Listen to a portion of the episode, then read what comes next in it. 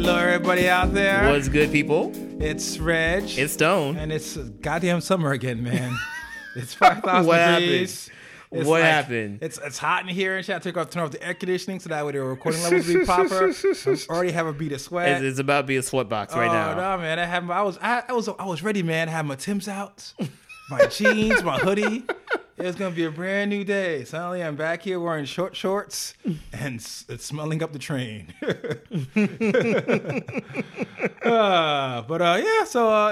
It's been an interesting week for music, but apparently everything offline has something to do with music. It's been very interesting. But I think this week we had a couple of topics we kind of like pre-made as kind of things that have been on our heads. And it just so happened that one particular topic kind of came to a head, unfortunately, last night. I think right now a lot of you guys should be at least know of an infamous Move song by a female named Doja Cat, who actually was a pretty solid R&B singer, has a pretty solid album about a year or two ago. Yeah. And a lot of young millennials. Is that right? She's not even millennial. Like she's like 22. She's like a zennial. I don't even know what they call them. But anyway, we're all bored at home. So she's been posting up a lot of things on YouTube about her process of making beats because she also produces, and then she also does silly shit. So one day she put up a silly song about basically cows in a cow costume and had a whole DIY video in her room, and boom, we went viral. And then what's cool about that is kind of shows how just a bigger picture about how, how creating art, you kind of can't necessarily pigeonhole yourself. Because I'm pretty sure that she's somebody where she wasn't like, oh, I'm going to make a silly viral video. Yeah. Because, her other video has her in a gown and pure classic R&B and everything else. But she's somebody where, as a creator, as an artist, she was just creating. Yeah. Those things on the wall. So it's kind of cool that, like, she got the success. Even though it's a little bit of viral, even though it's not necessarily representative of what she is as an artist, it's cool that she's somebody where she can kind of play around and do things like that. Yeah. Like, she's not, like, stuffing her image. Yeah. So it's also cool kind of seeing her, like, like all these media's picking up on it. I saw an article in Vulture, Billboard, everything else. She's about to have a tour and everything else, and she's been posting things on IG Live about her making beats, and it's a great turn for like somebody who is able to kind of find an angle in the industry, which is kind of tends to be very antagonistic towards young artists, particularly young female artists. Oh yeah, definitely. Then she dropped the fucking bag. All right, so basically, and it's kind of weird because I kind of came to this late, so. I know about the track, Bitch, I'm a Cat. A Cow. Bitch, I'm a Cow. Bitch, I'm a Cat. Very, very old. What's that cow song? Cat song? Maybe that's a follow-up. No, she actually mentioned that she wants to have a cat song, actually. I mean, she might as well. She actually kind of did that, apparently, yeah. But I thought, like, one of the lines was, like, I'm a cow, not a cat. Yeah, no, she might drop a cat diss track. But, yeah, so, I guess, like, somebody found a tweet of hers from 2015. Yes. Where I guess she mentioned F-bomb, which is derogatory towards gays. And I think it was specifically Odd Future. I forget which one. It was specifically towards Odd Future. Tyler and Earl. Yeah. Either Tyler and Earl or Tyler and Frank Ocean. Mm-hmm. And which I can't find that tweet, actually. I was looking for it today. I couldn't find anything. She deleted everything. But it's not even in the Google cache. Like, the tweet's gone. Oh, she nuked it from up high. And I guess, people are coming at her, saying, now that she's not obscure anymore. She's actually, relatively famous. Yeah. Internet famous, at least. And people start coming at her, saying, hey, like, how dare you? Like, hey, like, whatever. And her response was... Oh, I'm ready for this one. I called a couple of people, boop, when I was in high school in 2015. Does that mean I don't deserve support? I said, boop, roughly 15,000 times in my life. This saying, boop, means you hate gay people? Do I hate gay people? I don't hate gay people. Gay is okay. My thing is, if you got caught saying a slur... How is your apology for the slur if I'll be saying the slur like five more times? Yeah. That's a very, very I applaud her because that's a very that's antebellum South white man levels of privilege right there. Like, she was on some, like, bam, we will overcome. I'm saying F this, F that. And I applaud the ego there. But obviously, the masses were not pleased. And this arguably went worse than the actual tweet that got her in trouble in the first place. Yeah, you know, and I think, you know, the tweet that got in trouble, like, it's no longer on the internet. Like, she could have just kind of said, hey, like, whatever, 2015, let's move on. Yeah, I was an asshole. I was a shitty kid. You know. Like, now I'm dropping bitch, I'm a turtle. Yeah. Like, and everybody would be happy, you know? But, yeah, it's crazy. Again, like, I've said this before time and time again, Twitter needs to die. Because it's like, I feel like it's Donald Trump like, right? It's like it's your inner monologue that goes straight to your keyboard. It's all id, man. And goes straight out to the internet. All id and ego. To like 2 billion people. Yeah. And it's just like, you know, and nobody's saying, hey, that's not a good idea. Yeah, my favorite of the fallout was Will and Grace. Deborah Messing hit her up on some like, you fucking up, dog. Are you serious? Yeah, I'm serious. That's one of the. So it's like how is everybody? And it's weird because and again, she's young. So I don't want to be too mean, but at the same time, we all have an idea of protocol. Like she's old enough to gotten thrown out a couple of clubs. Yeah, you know what I'm saying? I mean, like you have an idea how the real life works, and the idea of where you're that tone deaf, where you know you kind of this kind of.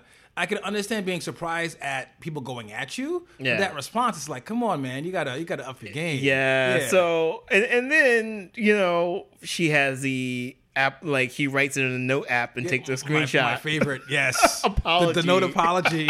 She just called the apology app. OS 12 come out.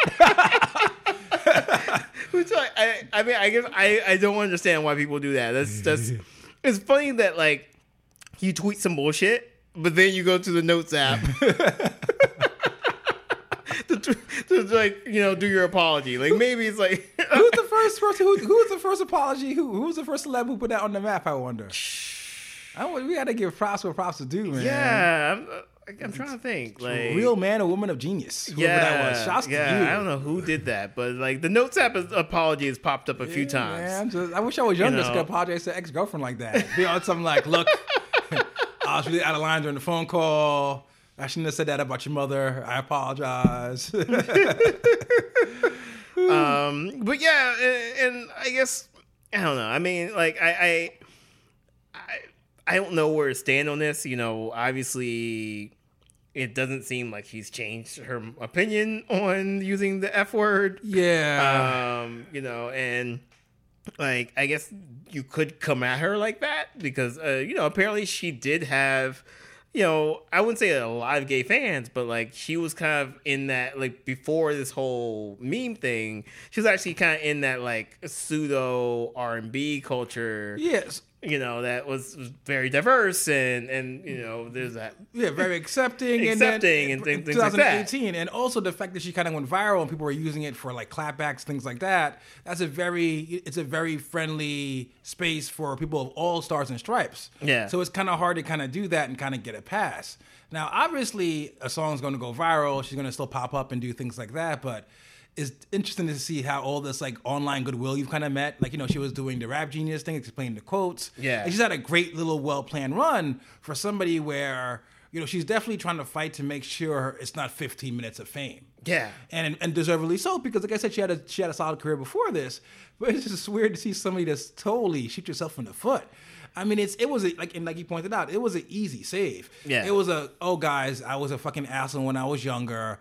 I'm a fucking idiot, you know, yeah. You know, my best friend, I've learned so much, and thank you guys, I'm trying to be better.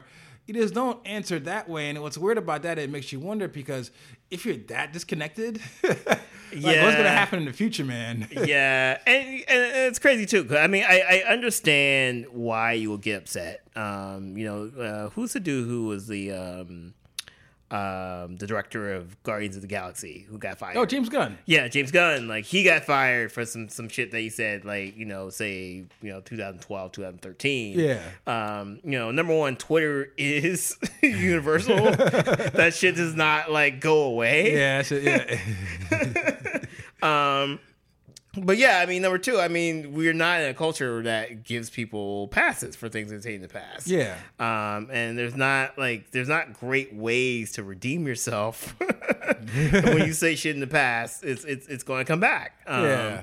And that does suck because like nobody's perfect. You know, I'm not going to say that I haven't said, you know, like, you know, not those type of words, but I've said things in the past I would probably regret when I was younger. Yeah. And I understand like how, if you're in the middle of this, you know, campaign and like now, like you're getting mainstream attention, like you're working hard, you see this and you're like, oh fuck, you know, I could see how you could be upset.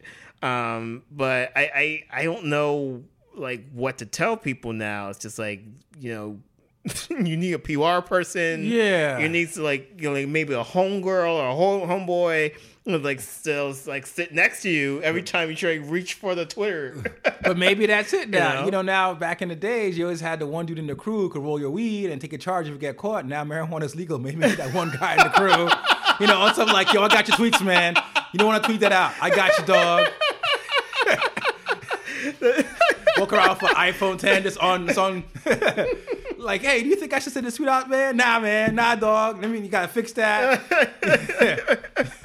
Your set structure's all fucked up. You want to put it around here. You know what I'm saying? You got to lipstick. You got to fix this up. And I think it's kind of unfortunate. And like I said, it's what's weird about it is, and just somebody who's been in online spaces, we've both been. I've seen people fuck up. And like I said, you could see the way their brain works. Yeah. And you can see how they fall into trap. That's a lot of ways, like even with trolls now, where they'll try to force you to a corner where you do something stupid. You've got a lot to lose. They've got nothing, and now they got you. Yeah. What was kind of disappointing was the fact that it was such an easy save. Like, how do you fuck up an apology by just using a slur?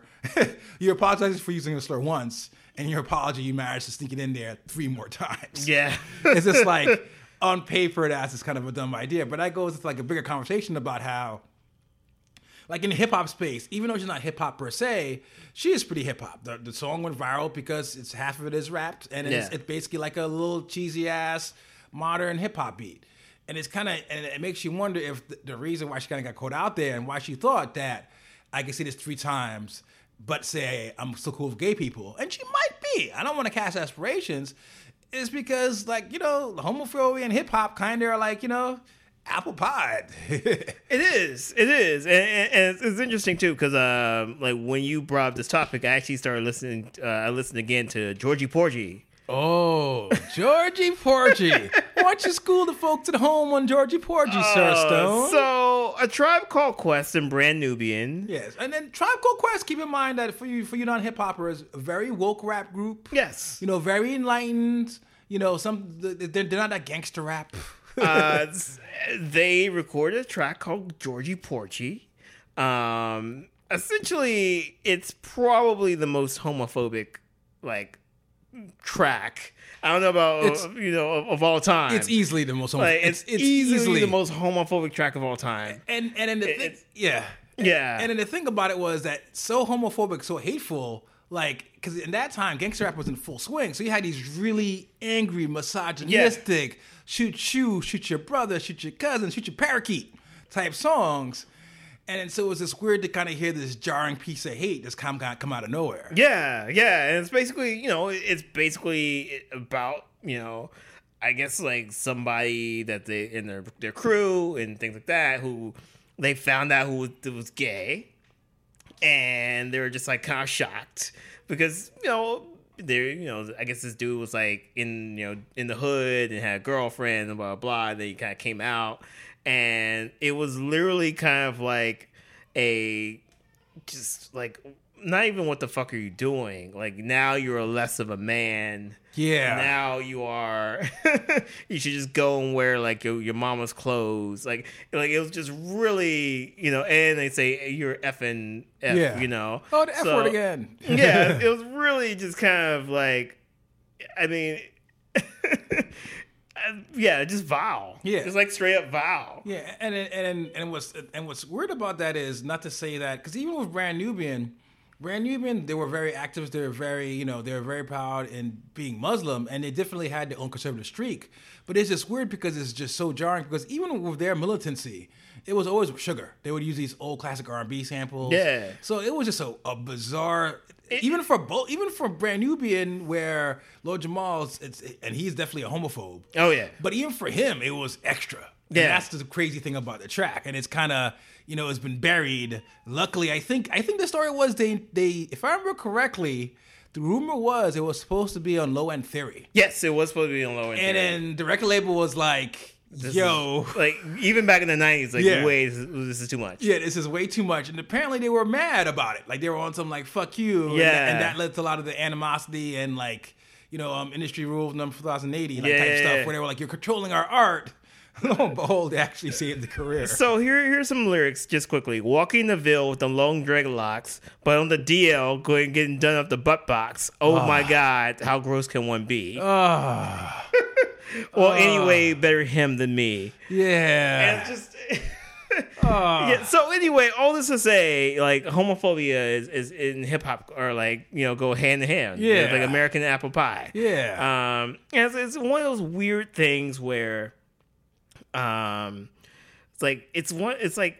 known, but it's not like it's like one of those like elephants in the room. Yeah, you know, like hip hop on the surface wants to be all accommodating and things like that, but it's always been about male masculinity. Yeah, like, extremely toxic. You know, and like, you know, yes, I understand there's female rappers, but at the core of hip hop is male masculinity. Yeah, and even those female rappers chafe under the toxic masculinity. Yeah, like any of them will. And like Nicki Minaj has been, you know, she's had her own little weird rant, but her consistent thing has been the fact that I don't get the respect of my stature because I'm a woman. Yeah, you know. Yeah, and a lot of the things with Cardi B and a lot of the mistakes she made, I feel like the extra, you know, the public glaze on her is extra just because she's a woman, as opposed to which is ironic because going back to homophobia and hip hop. Remember, I don't vibe with queers. Yeah, and then it wasn't he gave Quavo was it Takeoff, right? Who said vibe? I forget who. I thought it was Quavo.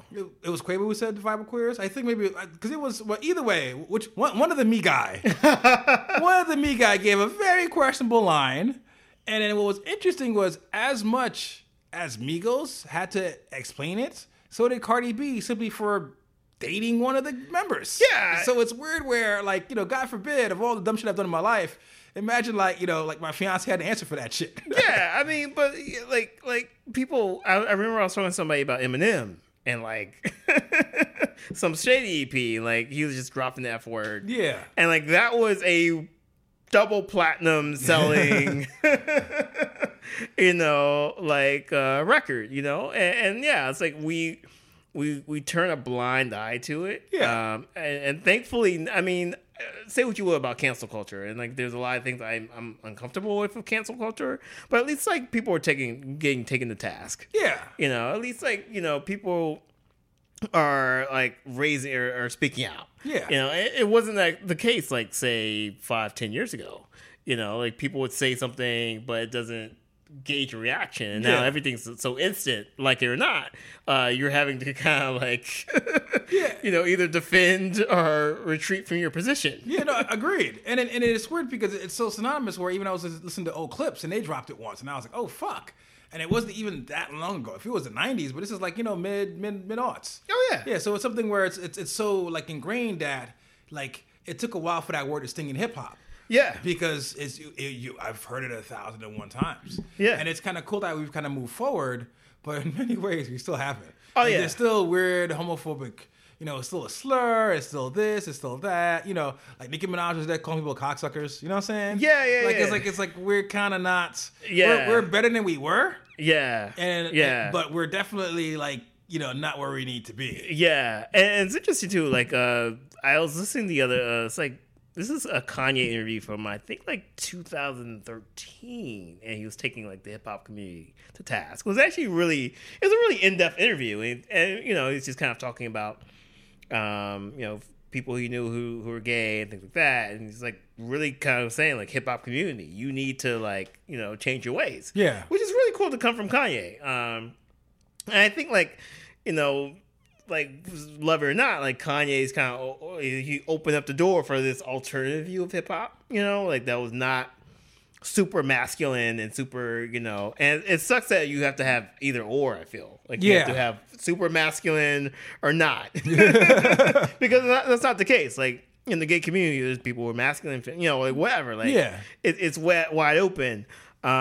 So yeah, but I do have to say there's like slivers of hope, you know, like I see, you know, you have like Young and May, you have Tyler the Creator, who's, you know, maybe not, but at least Kevin Abstract, Brockhampton, Kevin Abstract, Frank Ocean. Yeah, if you want a Frank Ocean hook, that's you're gonna have to. You don't want to go platinum. You're going to have to recognize everybody. You know, like, yeah, you want to bite your tongue. You better bite your tongue around Frank. You're going to leave of his Basquiat Shores away.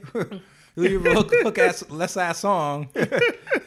So at least we're evolving into a place where, you know, like, I wouldn't say, like, full acceptance. But, you know, like these artists can be... like on the same bill as like Migos, you know, and it's like at least like there's not like a Georgie Porgy for Tyler the Creator, you know. So at least like we're getting to a point, but yeah, it's still kind of that elephant in the room, you know, like we don't like as hip hop fans to kind of address some of the like the skeletons in our closet. Yeah, no, agreed. You know, and I think a lot of it has to do with, I mean, it's the fact of, I think it's just because. Hip hop is very diverse, but very undiverse. It's very diverse as far as men are concerned, but going back to your point, it's not diverse as far as women, and as far as others in general, like people who are non-binary. It is kind of very straightforward. Where even like a Young MA is interesting because a Young MA is just, you know, not obviously within the gay community there's a variety of spectrum of just personalities, but it's not surprising that the reason why Young M.A. is able to kind of slide under there is because she's harder than most dudes out there. Yeah, like she's the most rugged of hip hop. So it'd be nice if there would be a more feminine Young M.A. come out. Yeah, it'd be nice if there was a more masculine, you know, Frank Ocean. It'd be nice if there was.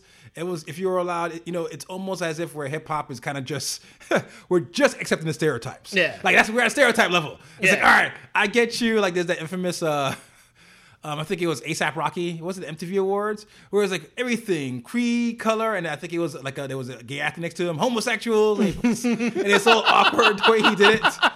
Like we're at that word stage where it's like, you know, very child, you know, we're kid blocks, you know, we're beginning. So I think it's a good thing, but I'm hoping that as we kind of go on, particularly with the idea of where, you know, we could have had the argument years ago and going back to Doja Cat where, you know, I'm just from the hood. This is the way people from the hood talk. Yeah. You know, I'm locked out. There's, you know, 90s, no internets. We're just in the projects. We're making beats and I'm learning on the fly. I think that it excuses in flying 2018 where, you know, we know everything now. Yeah. Like it's not that hard not to know that trans people exist. You really can't turn a willful eye to the other because the other's everywhere. Yeah. Even if they're not in your town, even if you're in lily white town, if you're in a very male toxic environment, just by turning on a TV, just by putting music on, just by whatever, you're exposed to all these other lifestyles. And it's kind of weird where, you know, we're not caught up with that yet. Yeah. And it's kind of a little bit unfortunate. Yeah. Yeah. Yeah, but I guess not surprising. Even though we are exposed to everything, like we still live in our bubbles. Yes. You know, we still live in our bubbles and we still kind of like, you know, even though we can go on the internet or we can go turn on TV and see homosexual lifestyles or gay lifestyles, you know, we still can be surrounded by our toxic friends. True, we all agree, and it's also groupthink. Yeah. And it sucks, and it's the idea of where, you know, you kind of have to break out that, and it also sucks like the intersectionality of it, where, you know, it's weird to have like that weird barrier, whereas like, oh, but you know, I cannot fight with queers, but at the same time, be on some like, yo, shit is all fucked up. They're shooting cops and shooting people in the street. You know what I'm saying? Yeah. So it's weird how you kind of have to have the intersectionality because we're kind of all there together. Yeah. And then so, you know, I'm just hoping that, and it has, and hip hop has evolved. Like I don't want to diss hip hop, even though it's kind of been kind of this line, because definitely from, like I said, when you could hear a rap song 10 years ago, they could casually drop it and you wouldn't bat an eye, and the rapper wouldn't bat an eye. Even a vague term like queers, I cannot vibe with queers. Now it's like, we see what you're doing. Yeah. You can't, no subliminals. We're catching you right there. Yeah. Like he tried to go on, he tried. He was like, I'm going to slide this in. It's on a remix. They won't notice. But they're like, nah, gotcha, bitch. You see that homophobia. Yeah. You know what I do have to say? At least hip hop is better than country. Whew. You know, at least, you know, I do have to say, like, country music artists, they know how to keep their mouth shut. You'll never know. Yeah. Unless like maybe a Toby Keith, you'll never know what their political leanings are. Yeah. What they think about black people, what they think about women or gay people. They keep their mouths shut. Yeah, I know. But at least there's, you know, hip hop. I'm not trying to make this a competition, but you know, at least hip hop has a Tyler, the Creator, has you know, like a Frank Ocean. You know, has like a Sid. Like, at least we're like getting to that point. Well, like, I want to defend country music. Dixie Chicks, y'all. You know what I'm saying? I remember somebody was saying how, I forget somewhere I was reading an article, but they kind of poke fun about the fact of where during the Iraq War, how they were very outspoken and not necessarily dropping political albums, but dropping very much. I don't know. They said like they went after George W. Bush. Yeah, and then they were dropping like these almost like just empowering anthems, and they were like, oh shit, they were like a weird Rage Against the Machine in country music. They were, but their career got fucking destroyed. Yeah, but you know that's why everybody's keeping their mouth shut. Yeah, and that's, it's unfortunate, and like I said, it sucks. And going, I think it's and you know what it is? But let's break it down. It's interesting how you brought up country music, where you have this idea of where you've got these two rebel musics, where in hip-hop it's all about, you know, there's people in the inner city struggling against it, making something out of nothing. And country is the idea of where it's just me and my land. You know, these the American mythos where, you know, buy a bootstrap stuff, both sides. Yeah. And it's interesting where for rebel music, quote-unquote, how much fucking groupthink happens. Of course. How much you got to toe the fucking company line, you know what I'm saying? Of course. And it's a little depressing to see that, you know, that you can't be, you know, you can't have a weirdly flamboyantly gay country singer, and you really can't have this really femme hip hop rapper talking about eating pussy and actually doesn't like fucking dudes. You know, you can't. Yeah. You can't really fucking have that. And it kind of sucks. But like I said, it's cool because I feel like the culture is kind of like expanding as far as that's concerned, and it's kind of growing. Yeah. There's hope for the future. Yeah, and then like, and I think, and you have a couple. You have a like I said, I think it'll be this generation. Hopefully, I think that the idea of like a Sid crossing over for R&B. I think the idea of, let's say, like you said, pointed out Tyler, Kevin Abstract. I think things will move forward, and I think we'll have more. And also, there's been, and the thing is, I hate it sometimes because I feel like we could go into hip-hop because that's what we love. But even pop stars, like there was a point where you was still, you know, Ricky Martin wasn't that long ago. Oh, yeah. You know, where he had girlfriends, quote-unquote. And then like now, you know, because now you'll have artists who are openly gay out the box as you know, not after 4 or 5 albums of their career, they could kind of come out peacefully like, I am gay, this is what I'm doing. From your Adam Lamberts to American Idol to... who's a singer, Asian? I forget her name. But yeah, long story short, it's a space where you can kind of be free. Like even something like, let's say, a Fever Ray, where I went to go see her show. And Fever Ray is basically the band that's in the wake of The Knife, which is very indie rock. And it's very proudly queer. But what was cool about it was I'm there and it's the same like indie rock bros that you would see normally. Yeah. But they're there watching this queer feminist kind of thing happening just because it's cool-ass music. And I think that, you know, we all have to grow. Obviously, we're kind of going in at hip-hop because we love it. But I think it's a good thing that we're kind of moving forward in that kind of space. And, you know... Yeah. Yeah. And, you know, and that's about it, man. Yeah. And, you know, Doja Cat, you know, holla boo, you know what I'm saying? I could sit there while you're on tour, you know, hold your phone, put them tweets out, you know what I'm saying? Make it sound nice and fancy, you know, good apology, you know. I got that my bad macro set up, you know what I'm saying? Hit that 2 seconds.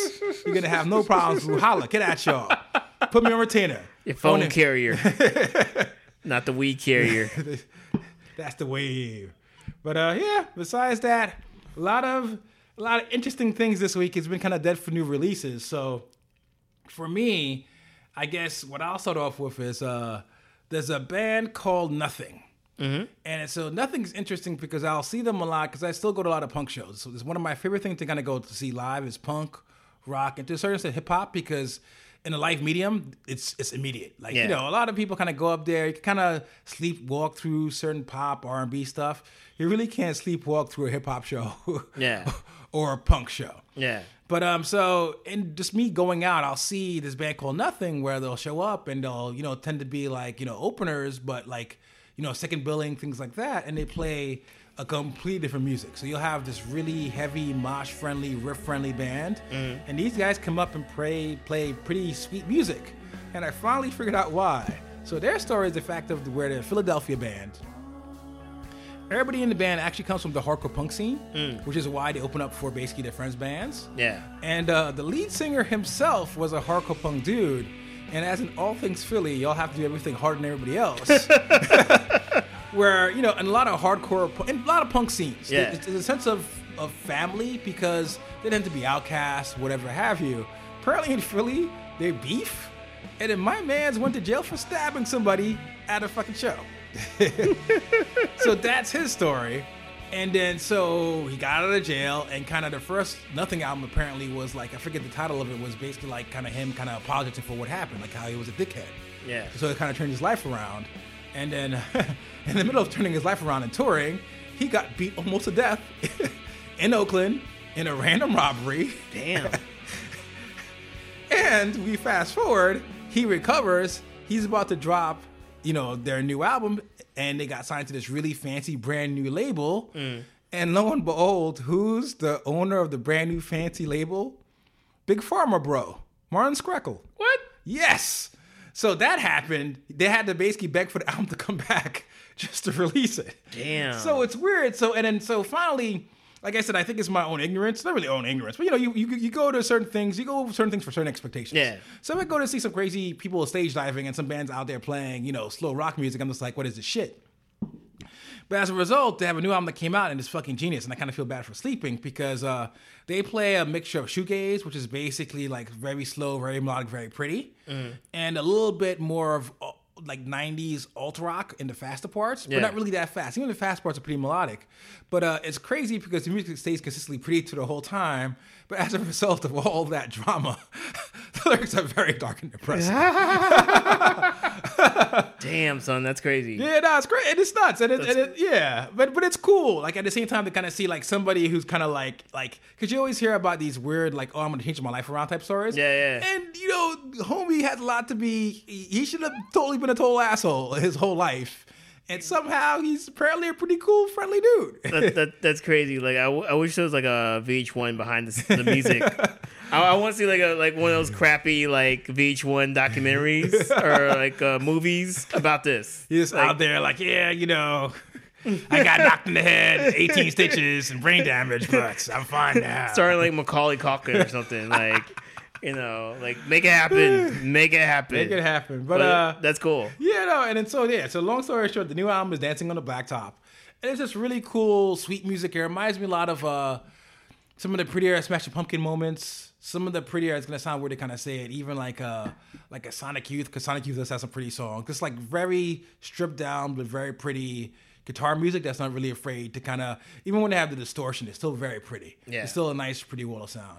So I've listened to a lot of that. So shouts to them for, you know, through all the animosity, and I'll see y'all. I will not be mad when I see y'all open up. And I apologize for that shit. My bad. Cool. So I've been listening to this artist, Kaja Bonet. All right.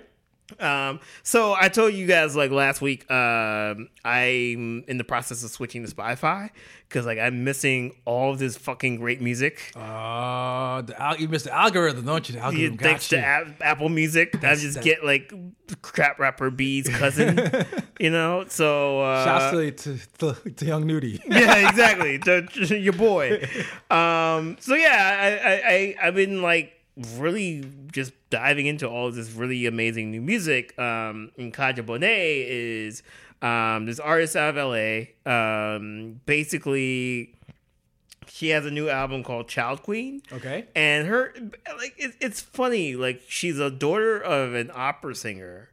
And she went to film school, I guess like USC maybe. And then like she like got depressed and dropped out and started making music. And then she started making music, and her father is just like, oh, well, you need to sing classical. So like got her like classical vocal training.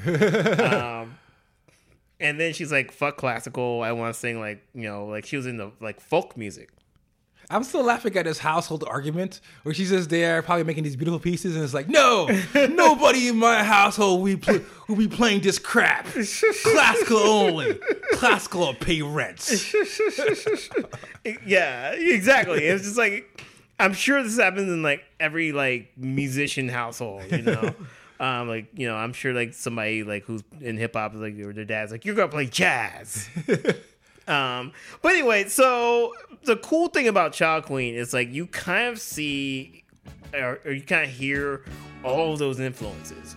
So it's basically kind of almost like the basis of it, the foundation is kind of like folk.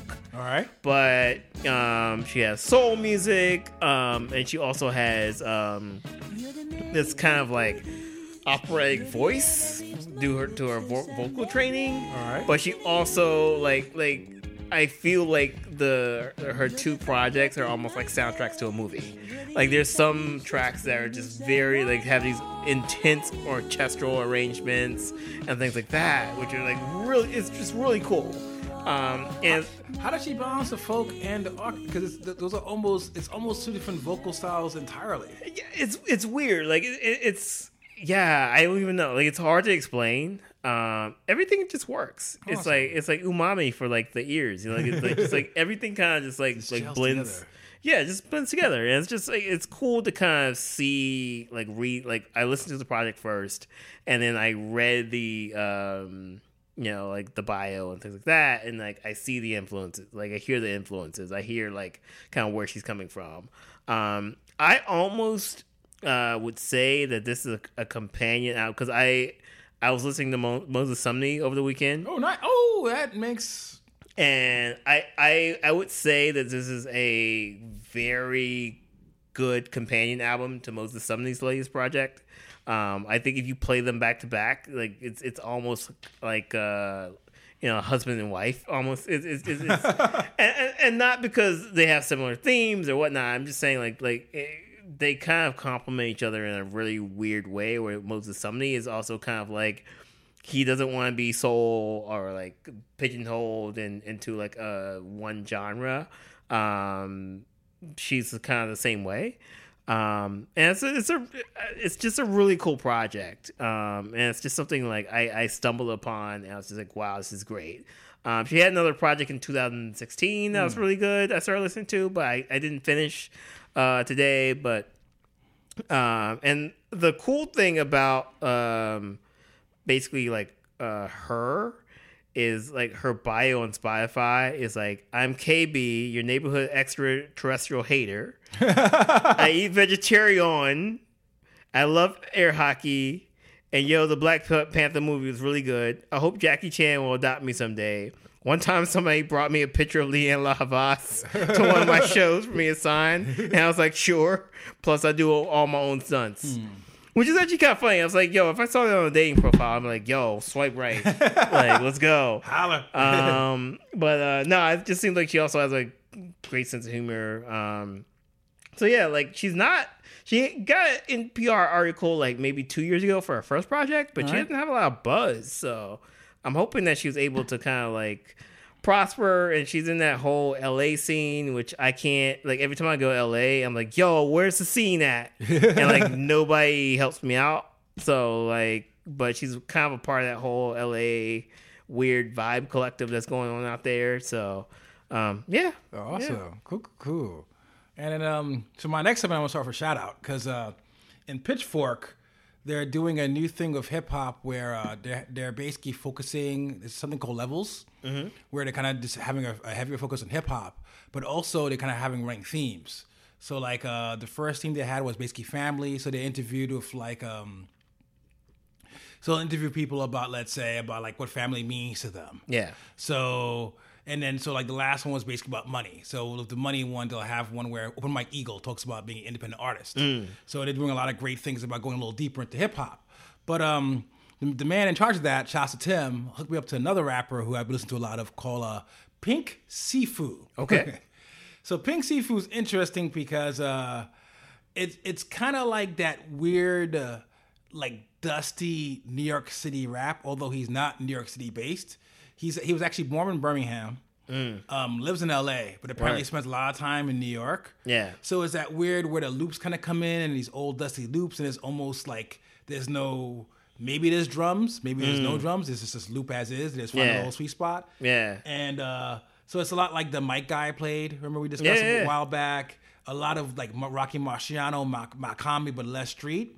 And he also has at the same time this almost like classic, like let's say like Slum Village-y, Dilla, sing-songy kind of songwriting things. Mm-hmm. So it's interesting. So like and then the thing is, so he dropped a project. Which is long as fuck. Long as fuck.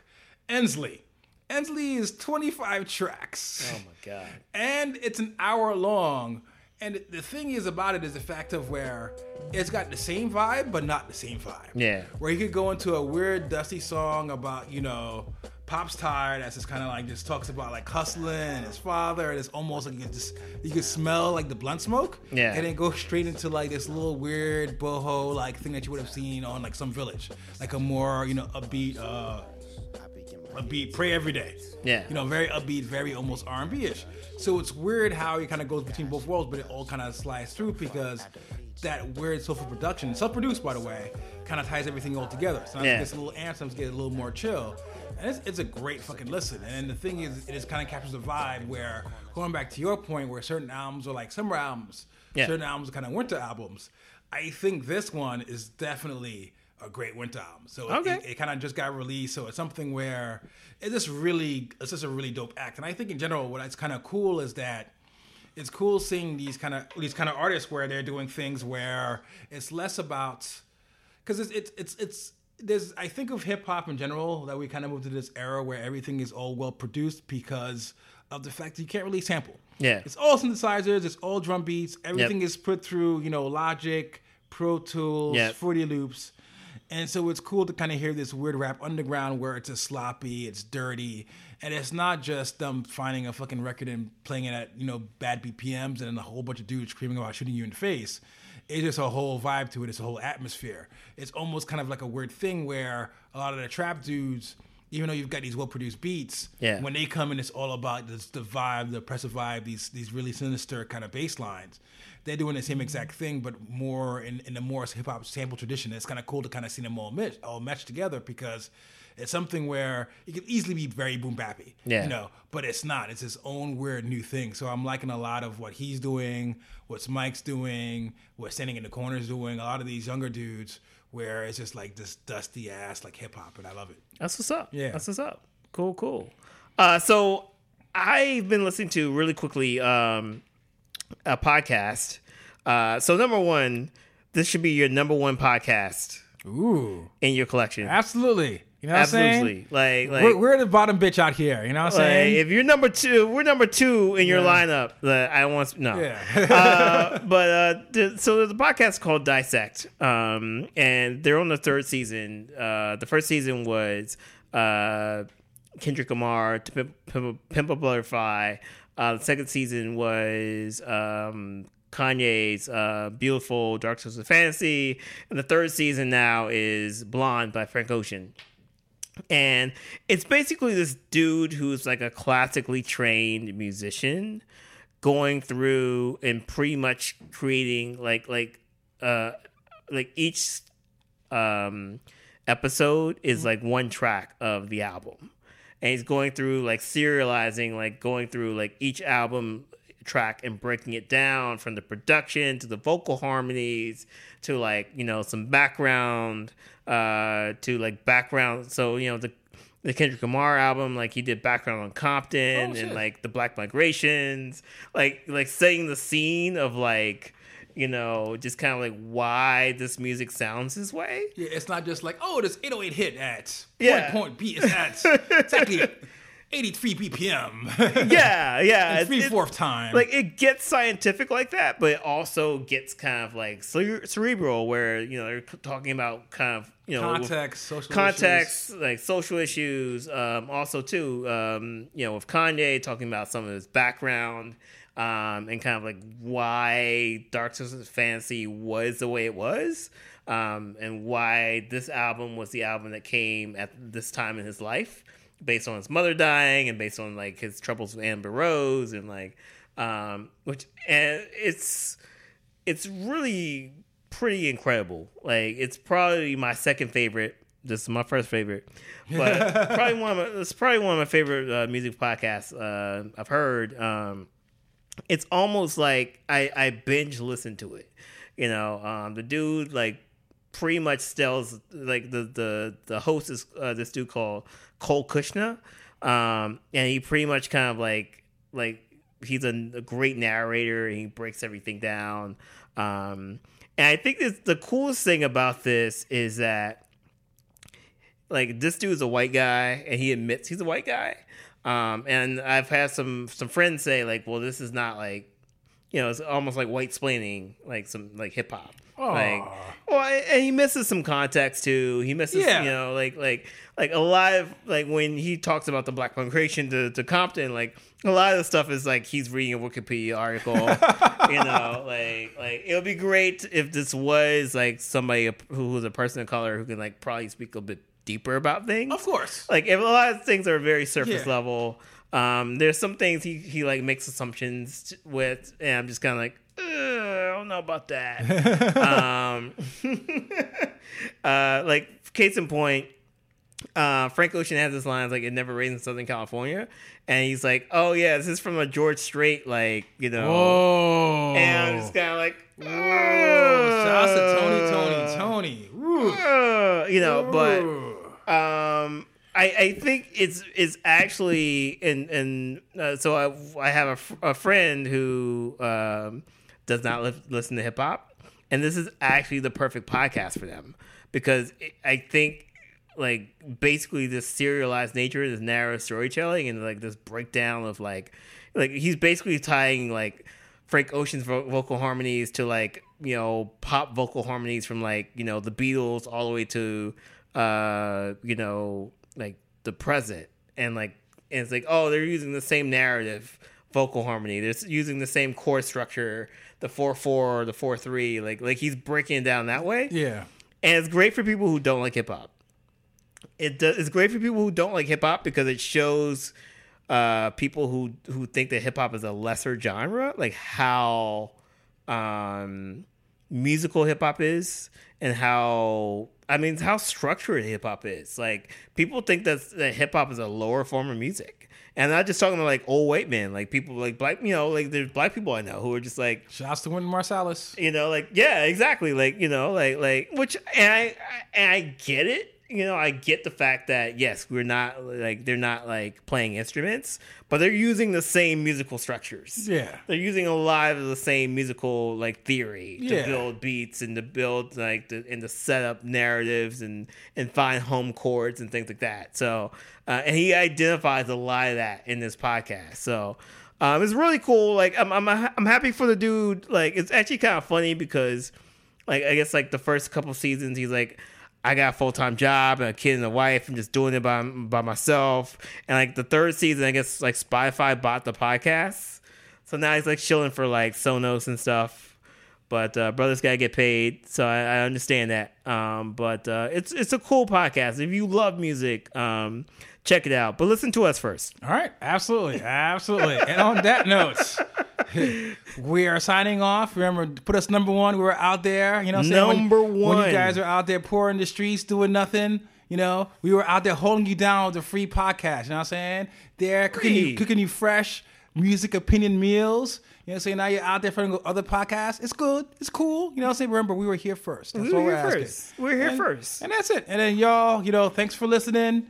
You know, as usual, it's great to sit here and just kind of let us come into your homes, into your hallways, into your headphones, to your Bluetooth speakers. And that's it. That's a good sign off. Yep, absolutely. We'll see y'all next week. All right. Peace. Later.